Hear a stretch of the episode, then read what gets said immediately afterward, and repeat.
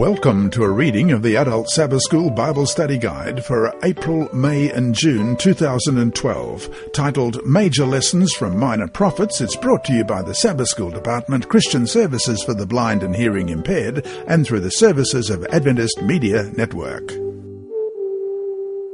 Lesson 1 for March 30 to April 5, Spiritual Adultery, Hosea. Sabbath, March 30.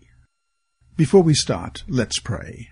Our Heavenly Father, as we open your word this week, we want to thank you that we've learned about the origins of this earth. But now we move into a different phase. We are looking at some of the messages from the minor prophets from the tail end of the Old Testament.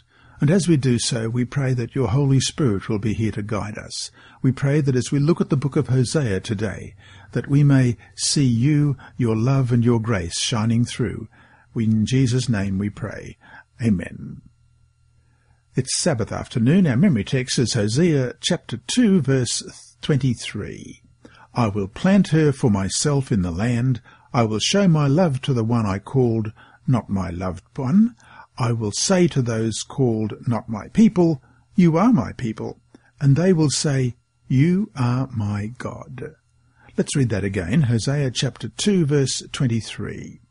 I will plant her for myself in the land. I will show my love to the one I called, not my loved one. I will say to those called not my people, You are my people. And they will say, You are my God. Our key thought this week is, even amid spiritual adultery and divine judgment, God's love for his people never wavers. The prophet Hosea ministered at the close of a very prosperous period in Israel's history just before the fall of the nation to the Assyrians in 722 BC. At that time, God's chosen people no longer worshipped the Lord alone, but also served Baal, a Canaanite god. Placed at the head of the minor prophets, Hosea's book addresses the central question of the prophetic proclamation during this time of apostasy. Does God still love Israel despite the spiritual harlotry? Does he still have a purpose for them despite their sins and the coming judgment? Hosea's personal story and prophecy are inseparably tied into his book. Just as the prophet forgave his unfaithful wife and was willing to take her back, God is willing to do the same for his people. What can we learn from the experience of Hosea and the Lord's way of dealing with wayward Israel.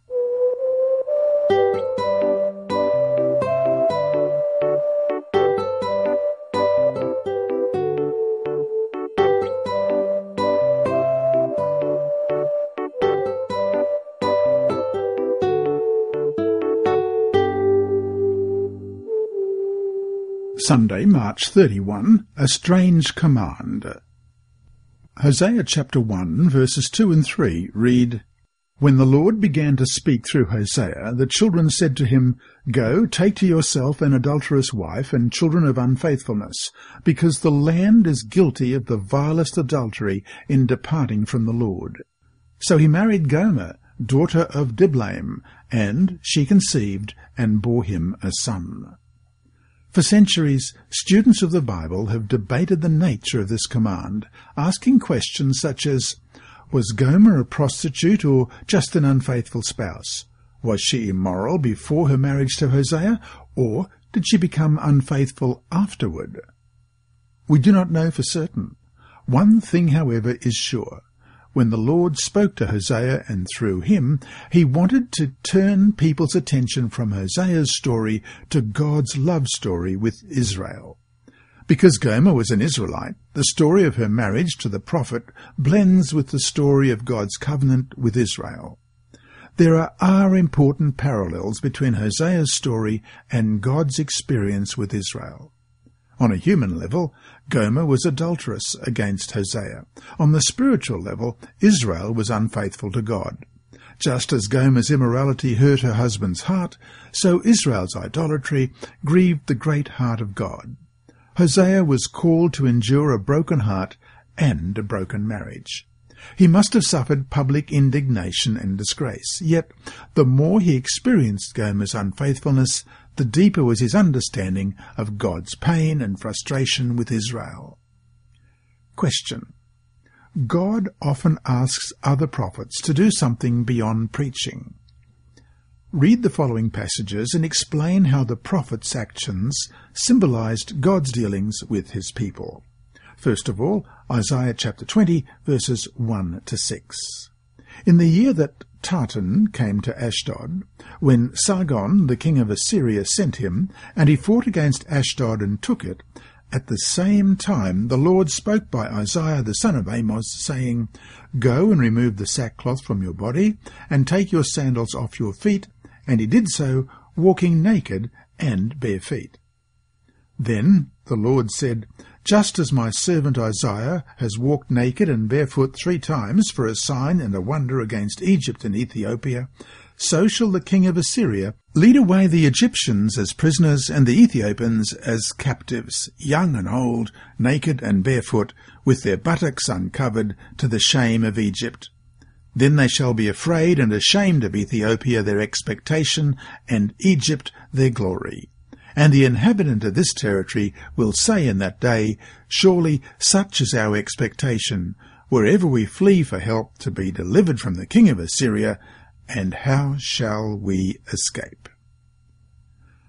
And our next text is Jeremiah chapter 27 and verses 1 to 7. In the beginning of the reign of Jehoiakim, the son of Josiah, king of Judah, this word came to Jeremiah from the Lord, saying, Thus says the Lord to me, Make for yourselves bonds and yokes, and put them on your neck, and send them to the king of Edom, the king of Moab, the king of the Ammonites, the king of Tyre, and the king of Sidon, by the hand of the messengers who come to Jerusalem, to Zedekiah, king of Judah and command them to say to their masters, Thus says the Lord of hosts, the God of Israel, Thus you shall say to your masters, I have made the earth, the man and the beast that are on the ground, by my great power and by my outstretched arm, and have given it to whom it seemed proper to me.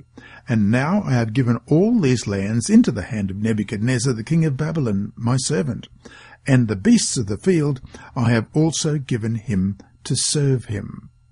So all nations shall serve him, and his son, and his son's son, until the time of his land comes, and then many nations and great kings shall make him serve them. And then Ezekiel chapter 4 and verses 1 to 6. You also, son of man, take a clay tablet and lay it before you, and portray it in a city, Jerusalem Lay siege against it, build a siege wall against it, and heap up a mound against it. Set camps against it also, and place battering rams against it all around. Moreover, take for yourself an iron plate, and set it as an iron wall between you and the city. Set your face against it, and it shall be besieged, and you shall lay siege against it. This will be a sign to the house of Israel. Lie also on your left side, and lay the iniquity of the house of Israel upon it. According to the number of the days that you lie on it, you shall bear their iniquity. For I have laid on you the years of their iniquity according to the number of the days, three hundred and ninety days. So you shall bear the iniquity of the house of Israel. And when you have completed them, lie again on your right side. Then you shall bear the iniquity of the house of Judah forty days. I have laid on you a day for each year. To finish today, what kind of witness for the Lord are your words and your actions? What is it in your life that reveals not simply that you are a good person, but that you are a follower of Jesus?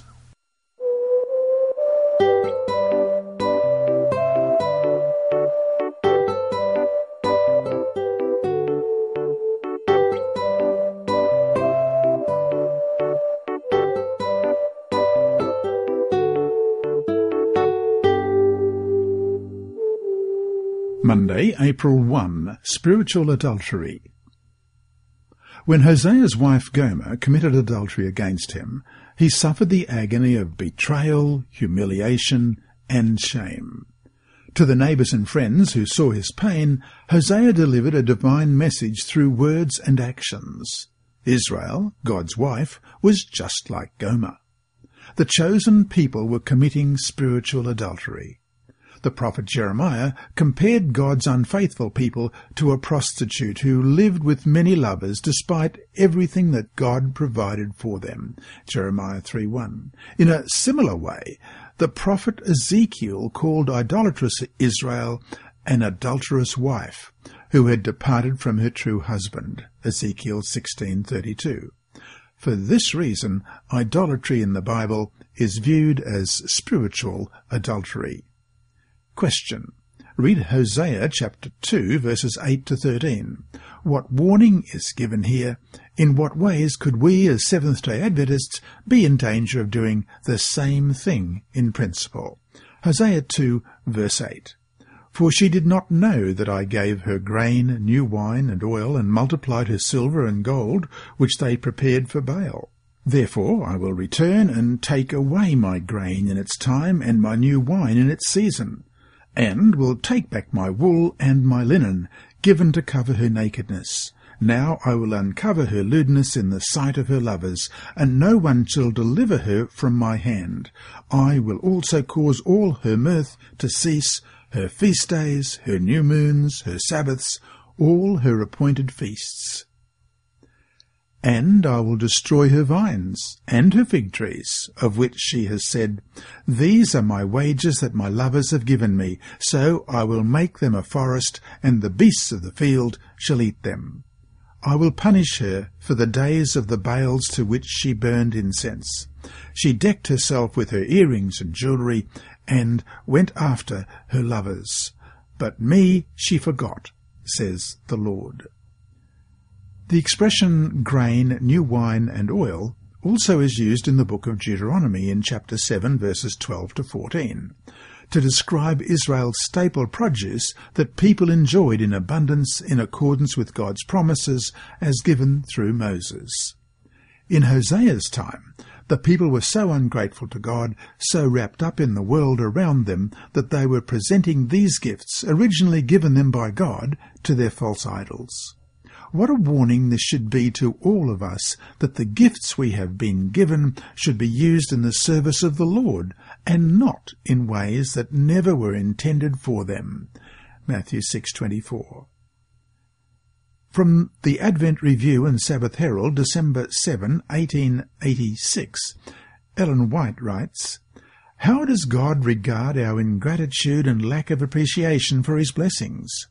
When we see one slight or misuse, our gifts, our hearts, and hands are closed against him. But those who received God's merciful gifts day after day and year after year misapply his bounties and neglect the souls for which Christ has given his life. The means which he has lent them to sustain his cause and build up his kingdom are invested in houses and lands, lavished on pride and self-indulgence, and the giver is forgotten. So to finish today, think about how easy it is to take the gifts given you by God and to use them selfishly, or even in an idolatrous manner.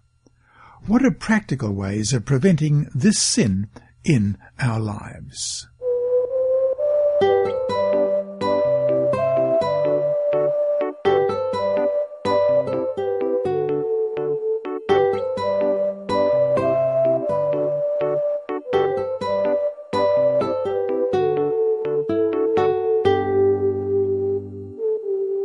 Tuesday, April 2.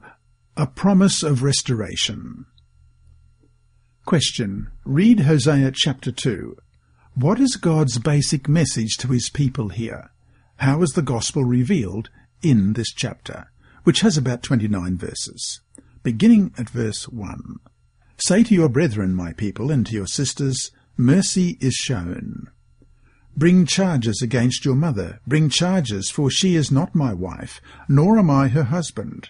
Let her put away her harlotries from her sight, and her adulteries from between her breasts, lest I strip her naked, and expose her as in the day she was born, and make her like a wilderness, and set her like a dry land, and slay her with thirst, and I will not have mercy on her children, for they are the children of harlotry. For their mother has played the harlot, she who conceived them has behaved shamefully. For she said, I will go after my lovers who give me bread and my water, my wool and my linen, my oil and my drink. Therefore, behold, I will hedge up your ways with thorns and wall her in, so that she cannot find her paths. She will chase her lovers, but not overtake them. Yes, she will seek them, but not find them. Then she will say, I will go and return to my first husband, for then it was better for me than now. For she did not know that I gave her grain, new wine, and oil, and multiplied her silver and gold, which they prepared for Baal. Therefore I will return and take away my grain in its time, and my new wine in its season, and will take back my wool and my linen, given to cover her nakedness. Now I will uncover her lewdness in the sight of her lovers, and no one shall deliver her from my hand. I will also cause all her mirth to cease, her feast days, her new moons, her Sabbaths, all her appointed feasts. And I will destroy her vines and her fig trees, of which she has said, These are my wages that my lovers have given me, so I will make them a forest, and the beasts of the field shall eat them. I will punish her for the days of the Baals to which she burned incense. She decked herself with her earrings and jewelry, and went after her lovers, but me she forgot, says the Lord. Therefore, behold, I will allure her, I will bring her into the lewdness, and speak comfort to her. I will give her her vineyards from there, and the valley of Achor as a door of hope. She shall sing there, as in the days of her youth, and in the day when she came up from the land of Egypt. And it shall be in that day, says the Lord, that you will call me my husband, and no longer call me my master. Before I will take from her mouth the names of the Baals, and they shall be remembered by their name no more. In that day I will make a covenant for them, with the beasts of the field, with the birds of the air, and with the creeping things of the ground. Bow and sword of battle I will shatter from the earth, to make them lie down safely. I will betroth you to me forever. Yes, I will betroth you to me in righteousness and justice, in loving kindness and mercy. I will betroth you to me in faithfulness, and you shall know the Lord.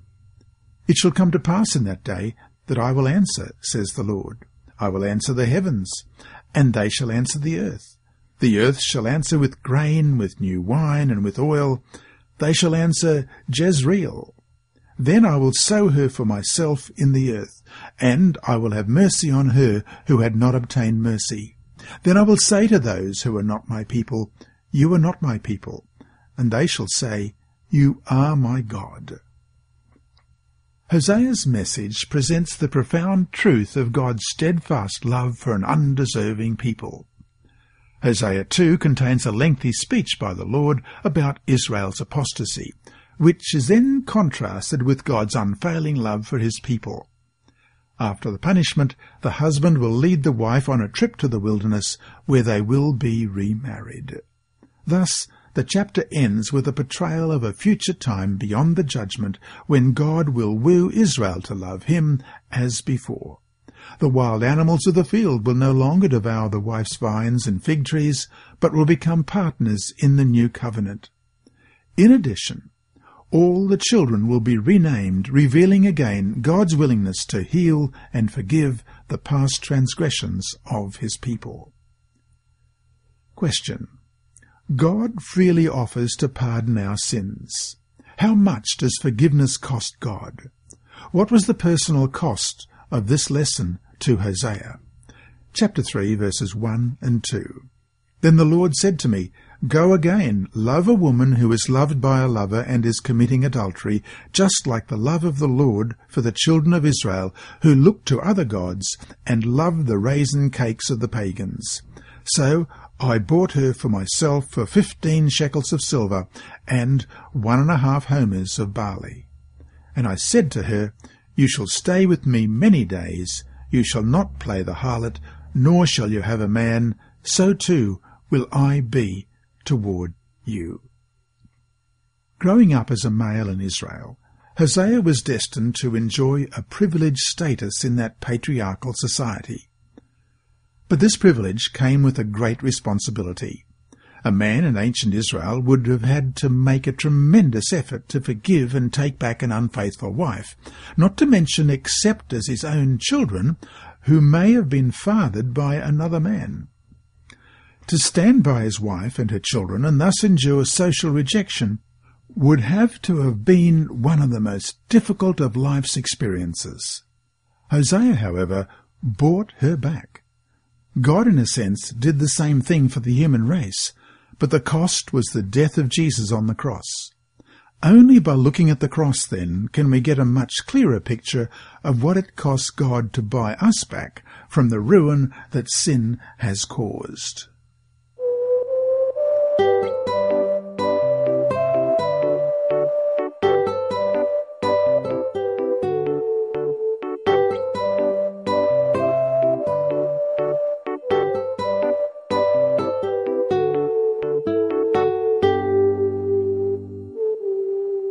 Wednesday, April 3, the case against Israel. Hosea chapter 4, verses 1 to 3, presents God as one who brings a charge or a legal dispute. The Hebrew word is rib, against Israel. Let's have a look. Hear the word of the Lord, you children of Israel. For the Lord brings a charge against the inhabitants of the land. There is no truth or mercy or knowledge of God in the land. By swearing and lying, killing and stealing and committing adultery, they break all restraint with bloodshed upon bloodshed. Therefore the land will mourn, and everyone who dwells there will waste away, with the beasts of the field and the birds of the air. Even the fish of the sea will be taken away. The chosen nation stood guilty before her God because the people had failed to live up to the terms of the covenant. Truth, mercy, and the knowledge of God were to be qualities of Israel's unique relationship with Him. According to Hosea chapter 2 verses 18 to 20, these are gifts that God bestows on His people at the renewal of the covenant. Due to sin, however, Israel's life was devoid of these gifts of grace. The crimes listed by Hosea had brought the nation to the brink of anarchy. The religious leaders, priests, and prophet alike shared responsibility in the current deterioration of Israel's life and were held accountable for it. Theirs was a heavy responsibility. If they did not confront the abuses and did not condemn the acts of injustice, they themselves would be condemned by God. In the Old Testament, idol worship was considered to be the most serious sin because it denied the role of the Lord God in the lives of the nation and the individual. Due to the dry climate, rains in the land of Israel were a matter of life and death. The Israelites came to believe that their blessings, such as life-giving rain, were coming from Baal. Thus it was a serious problem when they built shrines to foreign gods and began mixing immorality with worship. At the same time, social injustice was rife in the land. The rich classes in Israel exploited the peasants in order to be able to pay tribute to Assyria. Many resorted to fraud and cheating, as we read in Hosea chapter 12. It was through this injustice that the formerly peaceful and prosperous period led to a time of political and social turbulence. The country was at the brink of total chaos. In Testimonies for the Church, Volume 2, page 682, we read, Poor rich men, professing to serve God, are objects of pity. While they profess to know God, in works they deny him. How great is the darkness of such! They profess faith in the truth, but their works do not correspond with their profession. The love of riches makes men selfish, exacting, and overbearing. Wealth is power, and frequently the love of it depraves and paralyzes all that is noble and godlike in man. So to finish today, read James chapter 5 and verses 1 to 7. And that reads, Come now, you rich, weep and howl for your miseries that are coming upon you. Your riches are corrupted, and your garments are moth-eaten. Your gold and silver are corroded, and their corrosion will be a witness against you, and will eat your flesh like fire. You have heaped up treasure in the last days. Indeed, the wages of the labourers who mowed your fields, which you have kept back by fraud, cry out. And the cries of the reapers have reached the ears of the Lord of Sabaoth. You have lived on the earth in pleasure and luxury, and have fattened your hearts as in a day of slaughter. You have condemned, you have murdered the just. He does not resist you. Therefore, be patient, brethren, until the coming of the Lord. See how the farmer waits for the precious fruit of the earth, waiting patiently for it until it receives the early and the latter rain. How do these words fit in with the present truth as expressed in the three angels' messages of Revelation chapter 14, verses 6 to 12? Then I saw another angel fly in the midst of heaven, having the everlasting gospel to preach to those who dwell on the earth, to every nation, tribe, tongue, and people, saying with a loud voice, Fear God and give glory to him, for the hour of his judgment has come, and worship him who made heaven and earth, the sea, and the springs of waters. And another angel followed, saying, Babylon is fallen, is fallen, that great city, because she has made all nations drink of the wine of the wrath of her fornication. Then a third angel followed them, saying with a loud voice, If anyone worships the beast and his image, and receives his mark on his forehead or on his hand, he himself shall also drink of the wine of the wrath of God, which is poured out full strength into the cup of his indignation. He shall be tormented with fire and brimstone in the presence of the holy angels, and in the presence of the Lamb and the smoke of their torment ascends for ever and ever. And they have no rest day or night who worship the beast in his image, and whoever receives the mark of his name. Here is the patience of the saints. Here are those who keep the commandments of God and the faith of Jesus. Whatever our financial position, how can we protect ourselves from the dangers that money always presents to the followers of Christ?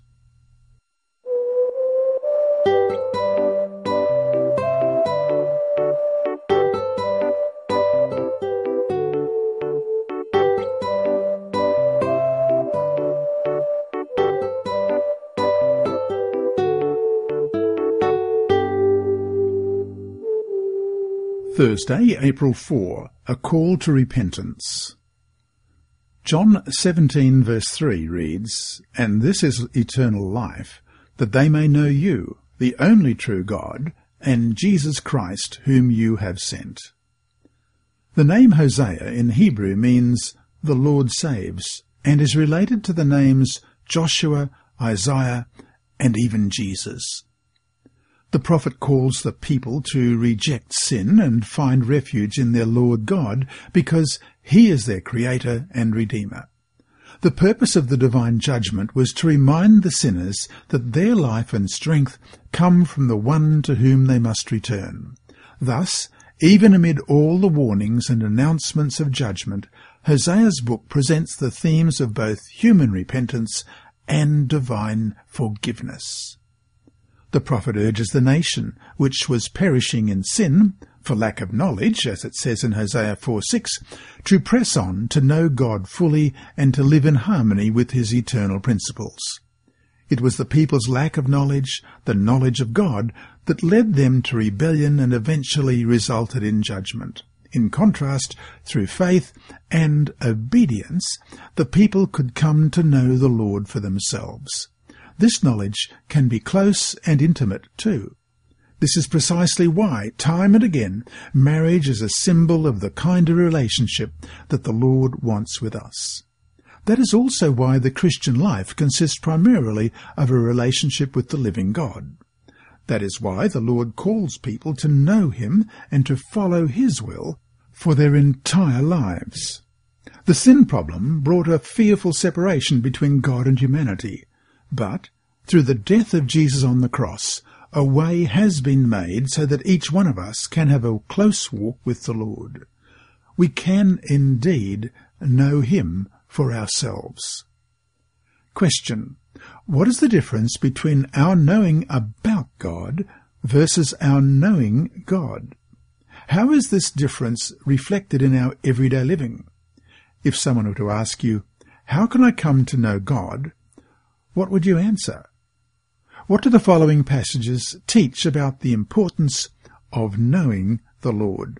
First of all, Exodus chapter 33, verses 12 and 13. Then Moses said to the Lord, See, you say to me, Bring up this people, but you have not let me know whom you will send with me. Yet you have said, I know you by name, and you have also found grace in my sight. Now therefore I pray, if I have found grace in your sight, show me now your way, that I may know you, and that I may find grace in your sight, and consider that this nation is your people. And Jeremiah chapter 9 and verse 23 and 24. Thus says the Lord, Let not the wise man glory in his wisdom, let not the mighty man glory in his might, nor let the rich man glory in his riches. But let him who glories glory in this, that he understands and knows me, that I am the Lord, exercising loving kindness, judgment, and righteousness in the earth, for in these I delight, says the Lord. And Daniel chapter 11, verse 32. Those who do wickedly against the covenant he shall corrupt with flattery.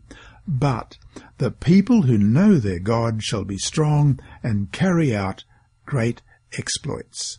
And to finish, 1 John chapter 2, verse 4. He who says, I know him, and does not keep his commandments, is a liar, and the truth is not in him.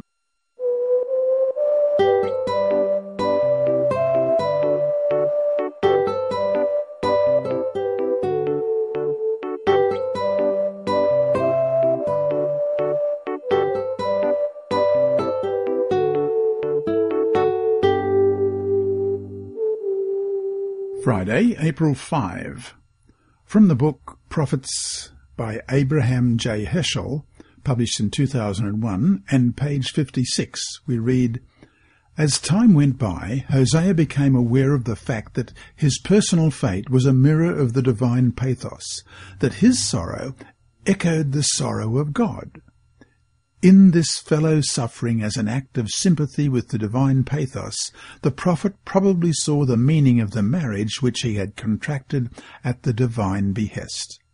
Only by living through in his own life what the divine consort of Israel experienced was the prophet able to attain sympathy for the divine solution.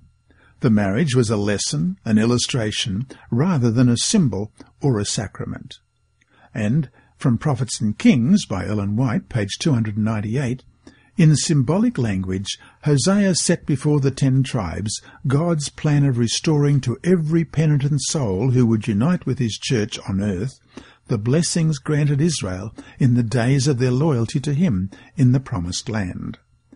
Referring to Israel as one to whom he longed to show mercy, the Lord declared, I will allure her and bring her into the wilderness and speak comfortably unto her.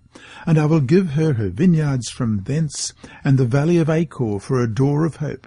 And she shall sing there as in the days of her youth and as in the days when she came up out of the land of Egypt. And that brings us to our four discussion questions for this week. One, we tend to think of idolatry as the bowing down to statues. In what ways can idolatry be something that is much more subtle and deceptive than that? 2.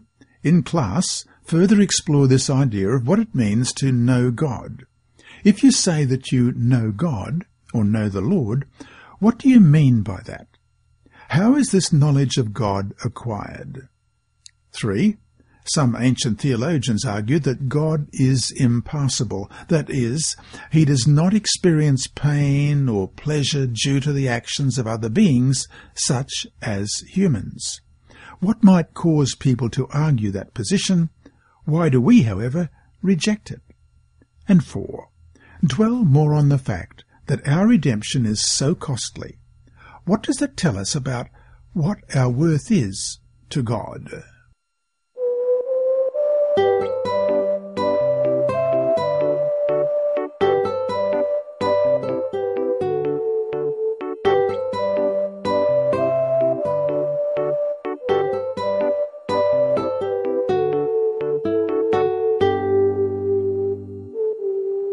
Inside Story, A Bible for Sharoon. Eight-year-old Sharoon leans forward in his seat as his Sabbath school teacher tells a Bible story. She asks a question, and Sharoon's hand shoots into the air. The teacher calls on him, and Sharoon answers the question. Sharoon loves Sabbath school, especially the Bible stories his teacher tells. The church that Sharoon attends meets in a house that's been remodeled into a church. It's not big, but it's clean and bright. Sharoon and his family live in Lahore, a large city in Pakistan. Most people in the country are Muslims. There are few Christians and even fewer Seventh-day Adventists. Someone donated Bible story felts so that the teacher has something to show the children when she tells the Bible story. The children enjoy watching the story unfold in pictures as the teacher tells it. But when a missionary visited the church, she noticed that the children didn't bring their Bibles to church. Next week, please bring your Bibles to Sabbath school, she encouraged with a smile. But teacher, one girl said, I don't have a Bible. Other children shook their heads too. Sharoon added, My daddy has a Bible, but I don't think he will let me bring it to church. The missionary was surprised that the children had no Bibles. Let's memorize some Bible texts so we can take God's words wherever we go, the missionary suggested. The teacher agreed and printed Bible texts on sheets of paper. The children worked hard to learn the Bible texts, and they prayed for Bibles of their own. Someone sent some money to the missionaries to buy Bibles for the children. The children eagerly waited for their Bibles to arrive. At last they came. The teacher opened the box and gave each child a Bible. She helped them write their names inside the cover. Now the children eagerly read the Bible stories in their own Bibles. They have memorized the books of the Bible and can repeat many Bible texts from memory. The children are so eager to learn more about God that some of them arrive at Sabbath school an hour early so they won't miss a thing. Sharoon treasures his Bible, but he knows that other Seventh-day Adventist children in Pakistan don't have Bibles. He's excited to learn that part of this quarter's 13th Sabbath offering will help buy Bibles for children in Pakistan and in Israel and Sudan too.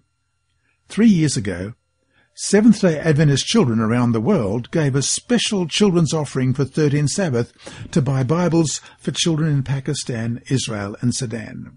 Today, thousands of children have Bibles and can learn for themselves that God loves them. Thank you. This podcast of the Adult Sabbath School Bible Study Guide has been read by Dr. Percy Harold in the studios of Christian Services for the Blind and Hearing Impaired in Queensland, Australia. It's brought to you by the Sabbath School Department, Christian Services for the Blind and Hearing Impaired, and through the services of Adventist Media Network. Remember, God is still faithful.